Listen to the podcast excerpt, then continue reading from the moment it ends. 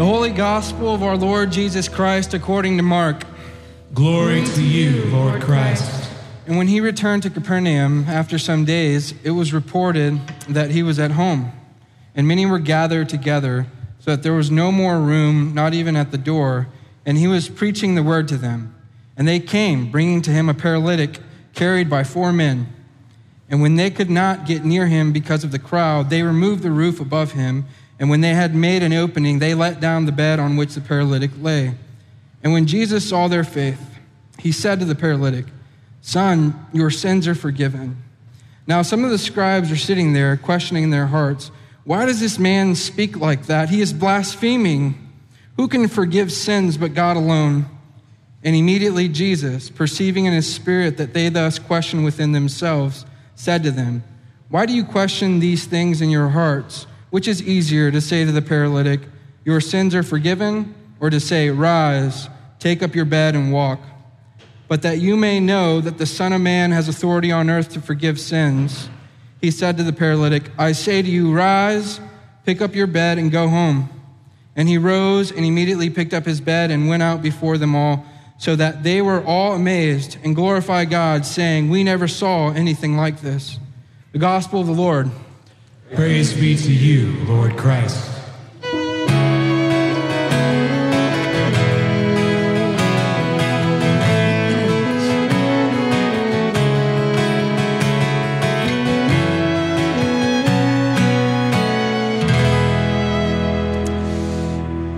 Good morning, everyone, and welcome. Let me pray for us.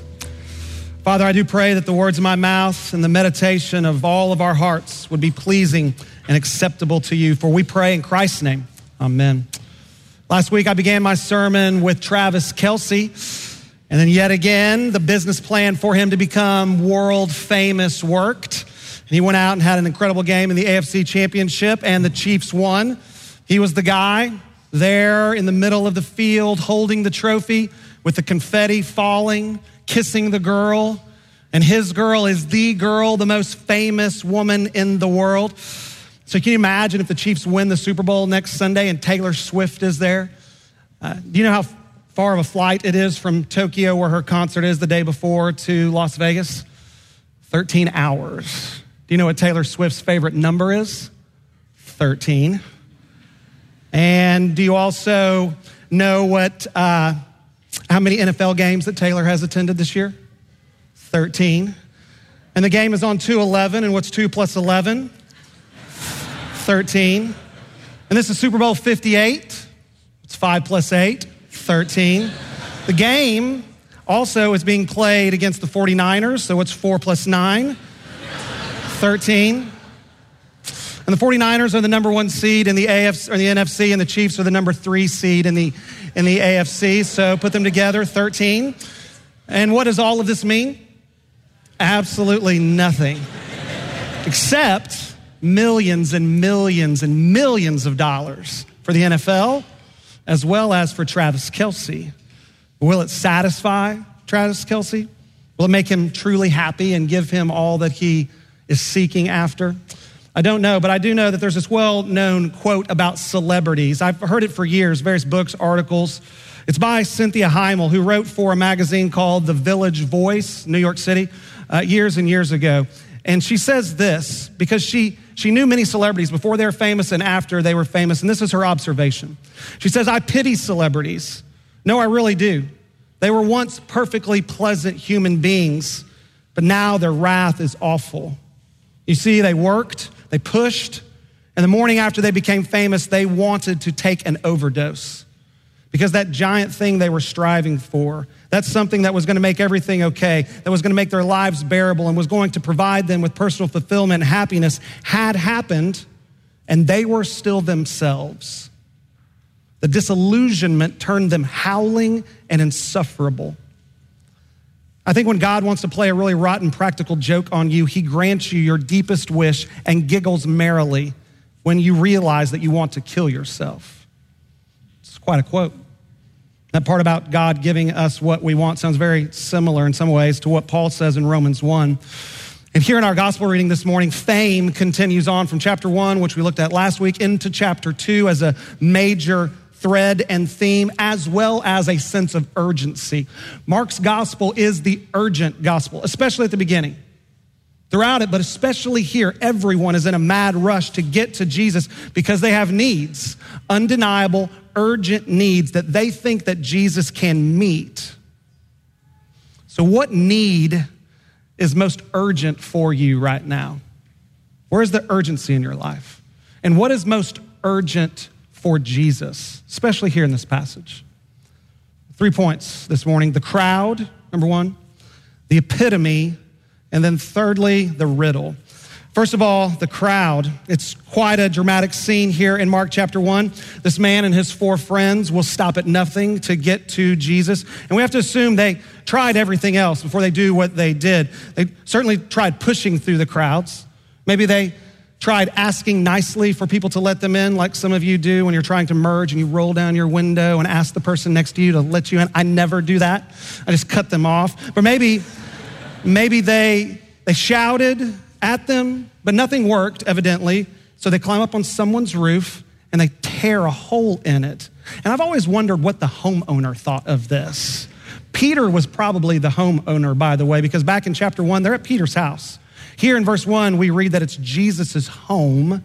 We're probably to think and to read home base for all of his ministry. But regardless, there's a sense of urgency.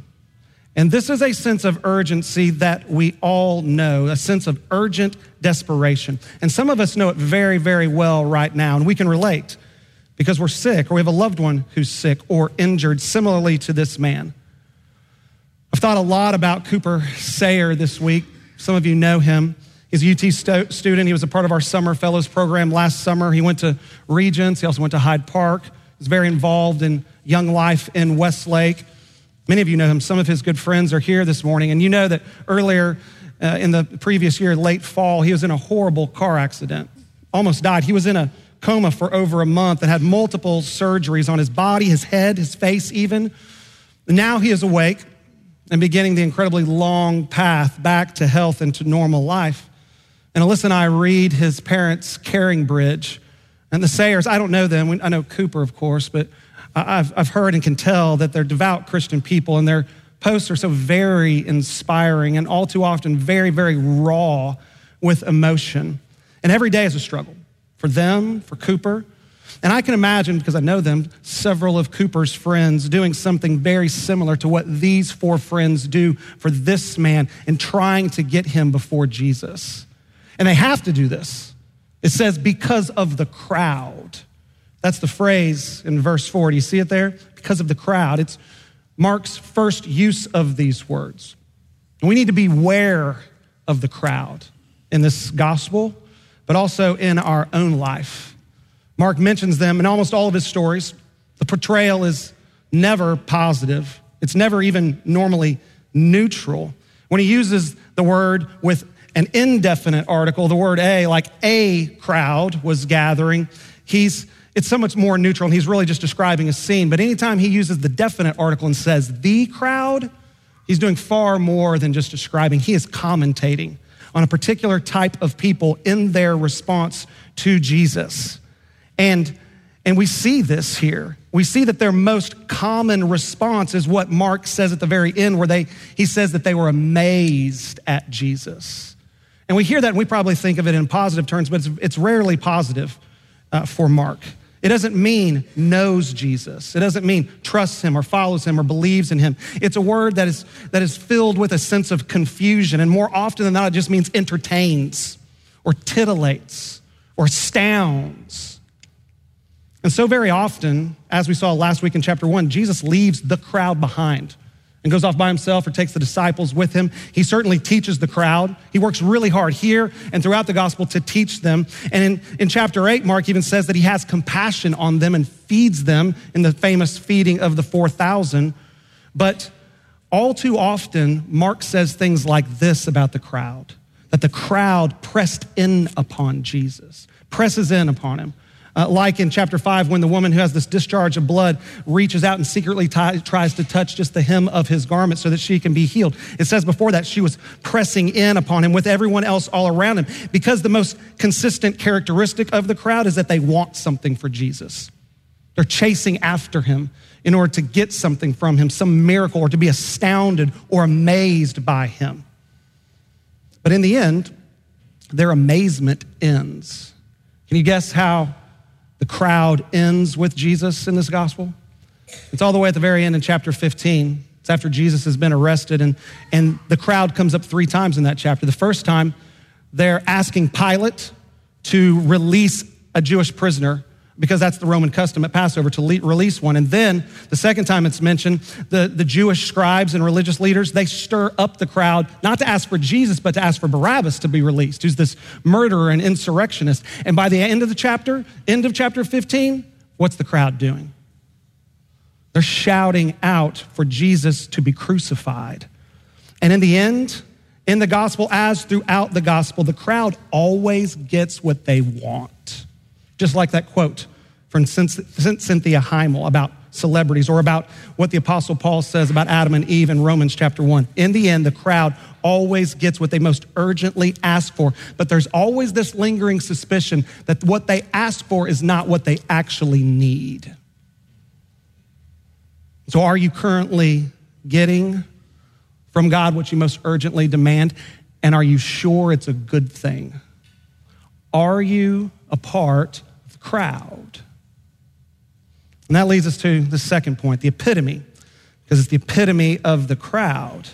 And with this early story and this man, this paralytic, Mark is setting us up to understand the crowd as we read on in his gospel, because this paralytic is the epitome of the crowd. So imagine the scene roof is torn off, it's a massive hole in the roof. There's a, a shaft of light shining through with all this dust and debris filling the air. And, and the friends are up top, panting, sweating, trying to hold their breath because it's pin drop silence for everyone. And then all of a sudden, Jesus' eyes meet this man, and he says to him, Son, your sins are forgiven. And what do you think he thought? What do you think these friends thought? What do you think they might have said, at least under their breath or to themselves? Maybe something like, whoa, whoa, whoa. wait a second. Mr. Miracle Worker Man, we didn't come here and tear off this roof for, for you to talk about forgiving sins or any of this other spiritual stuff, which is all fine and good, but that's not why we're here. That's not why we tore this roof off. Everyone can see, we can all see that our friend has a far more urgent and important need than the forgiveness of his sins. And here, before everyone, Jesus says to them, No, he doesn't. And we shouldn't underestimate how offensive this would have been.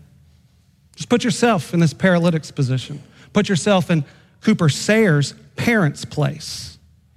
If I was in that place, I'd be offended. I'd probably say something like, How dare you? How dare you, Jesus?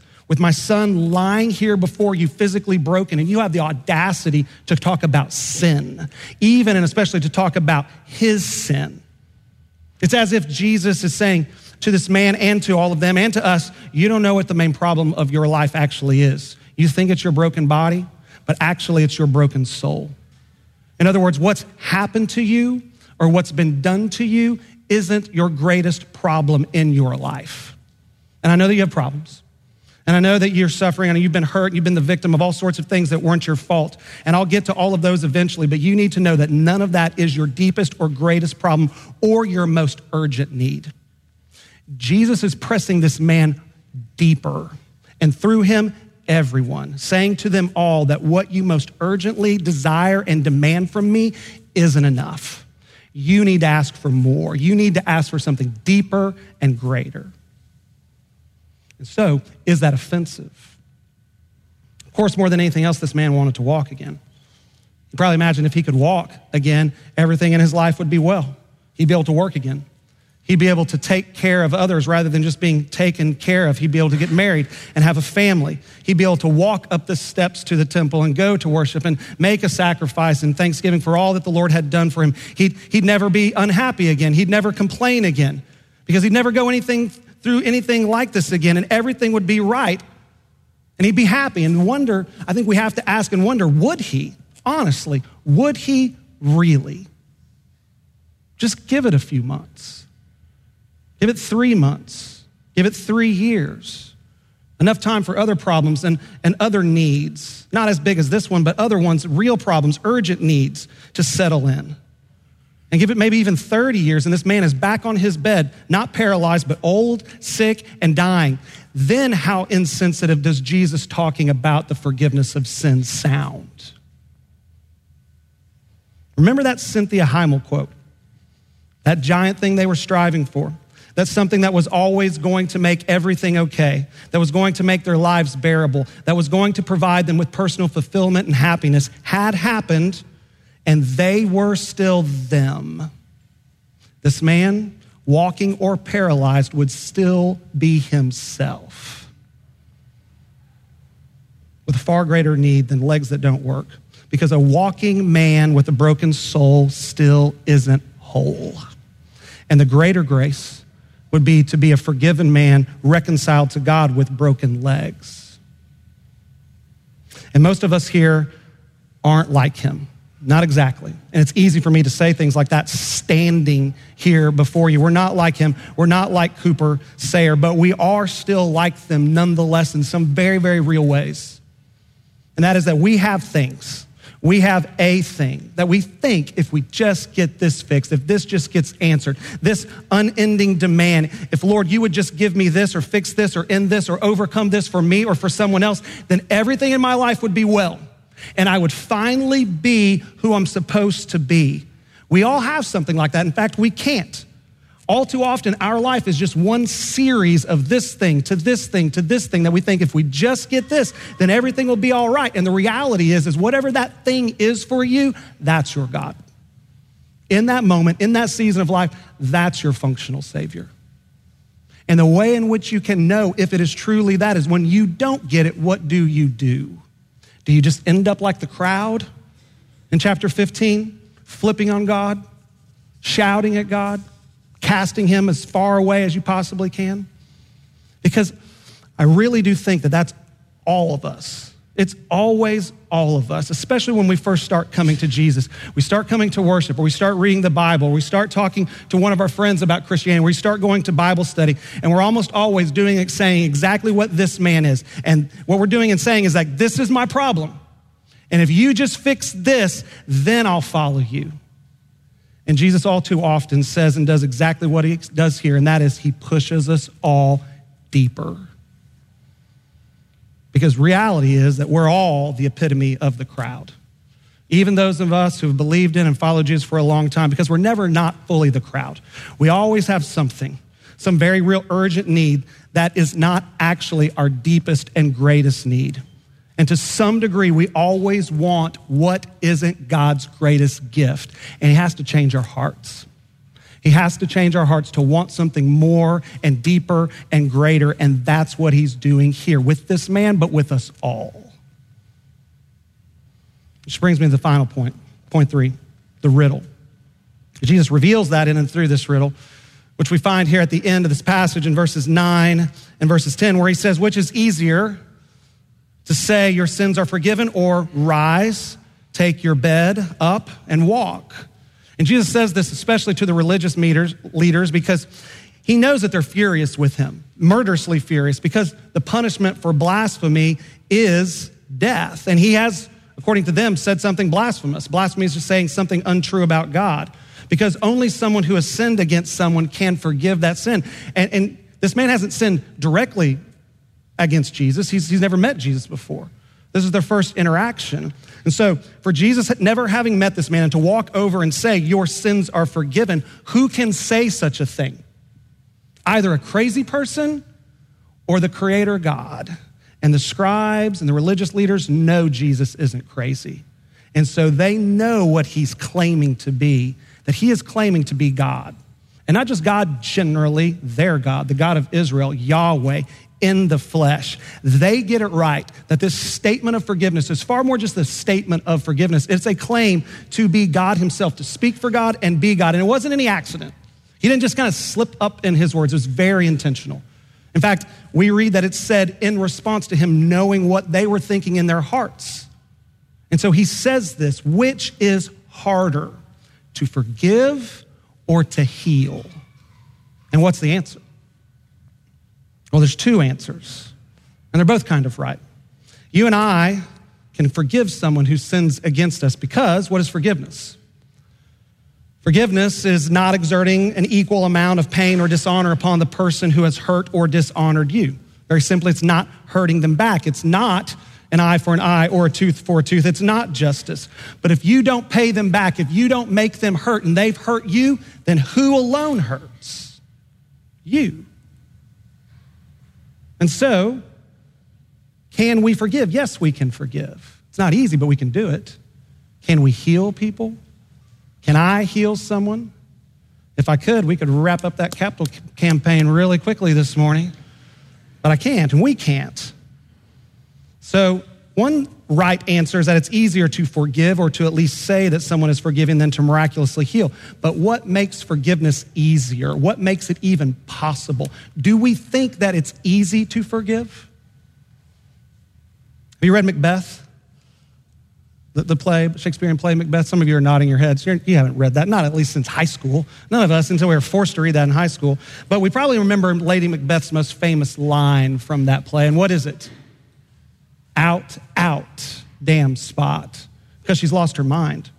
And she's, she's lost it under the duress uh, and the terror of guilt and unforgiven sin because her husband, the king, is responsible for murders, and the weight of that guilt has unhinged her mind. And so she walks around the castle at night in this daze and this stupor, muttering this phrase, out, out, damn spot, because she sees imaginary spots of blood on her hands that she can't wash off. And the point for Shakespeare and Lady in Macbeth and for Jesus here in Mark 2 is that sin is indelible. Do you know this word indelible? You know what it means? It comes from the Latin word deletus, which we get our English word delete. Very modern sort of definition for us. It just means it can't be deleted. All sin, any sin, it leaves a mark. It leaves a spiritual mark upon our souls that cannot be deleted. So, Lady Macbeth is crazy, but she sees clearly the spiritual marks upon her soul and all souls. She sees this indelible mark of, of her husband and her, her house's sin on her hands, and it's crushing psychologically. And we would be the same. If any of us could see all of the spiritual marks of our own sin on our bodies, it would be equally crushing. I remember when I was in seminary one day, Jaron Bars, my professor, he said something that stuck with me ever since, 20 years or so. He said, if God were to reveal all of your sin all at once right now, it would crush you just like Lady Macbeth, under the sadness and the shock of its weight. But what does Jesus do? He doesn't reveal our sin here or all of this man's sin. He, uses this, this word rise. Do you see it in verse 10? It's repeated also in verse 11 and verse 12. And with this word, Mark is signaling something with this particular word because he uses it again at the very end of his gospel. In chapter 16, verse 6, the third to last verse of the gospel, an angel tells three women you seek Jesus of Nazareth, who was crucified. He has risen. He is not here. Go tell his disciples. It's the same word. And with it, Mark is signaling that even here in chapter 2, the shadow of the cross is already falling upon Jesus because in order to forgive any sin, God himself has to die. We're going to sing a hymn here in a few minutes. What can wash away my sin? Nothing but the blood of Jesus because it's impossible to forgive sin. That's how hard it is. As impossible as making a paralytic walk. To truly and fully remove its guilt, God in the flesh has to die. That's what he's saying. When he asks about forgiveness, when he's saying this man's forgiven, he's saying, I am God in the flesh, and in order for me to forgive any sin, in order for any of you to forgive anyone their sin, I myself, as God in the flesh, have to die. The only reason that he can raise this man up is because he's going to lay himself down in death to bear the punishment for this man's spots, and your spots, and my spots, all of them. So, again, listen as I close.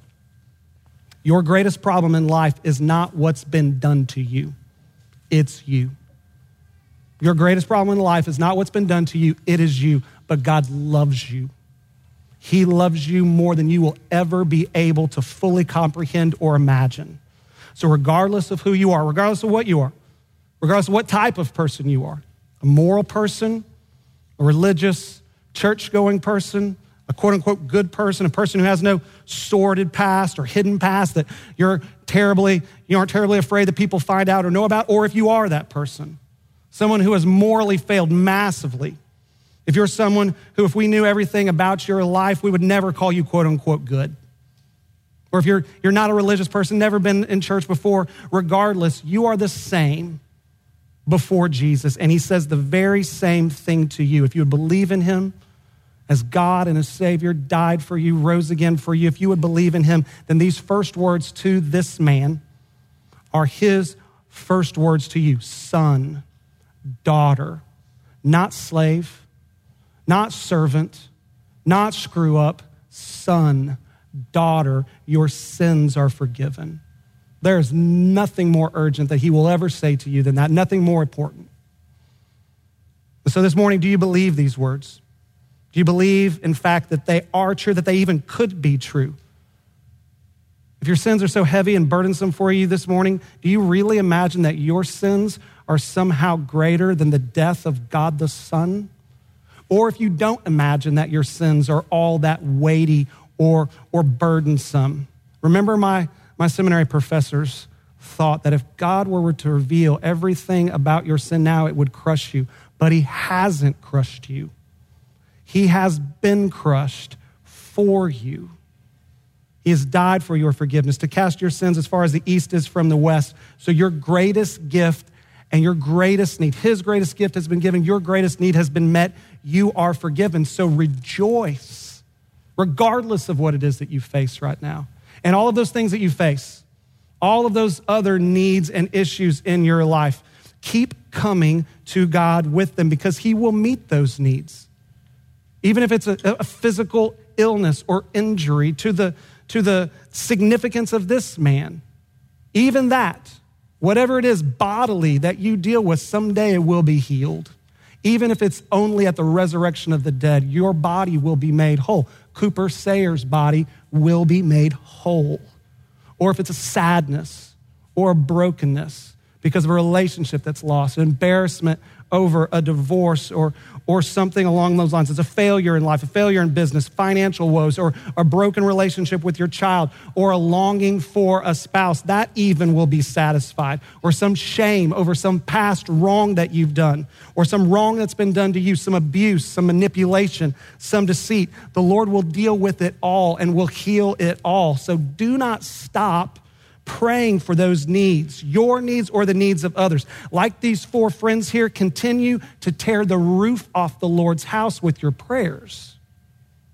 But as you pray, pray with gratitude and true amazement for what you have already received. Your greatest need has already been met because your sins are forgiven. Amen. Let's pray.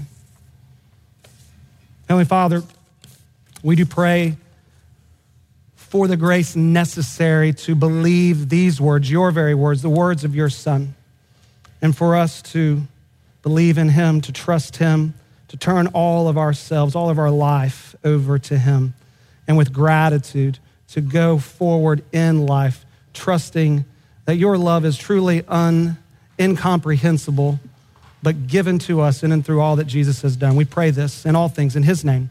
Amen.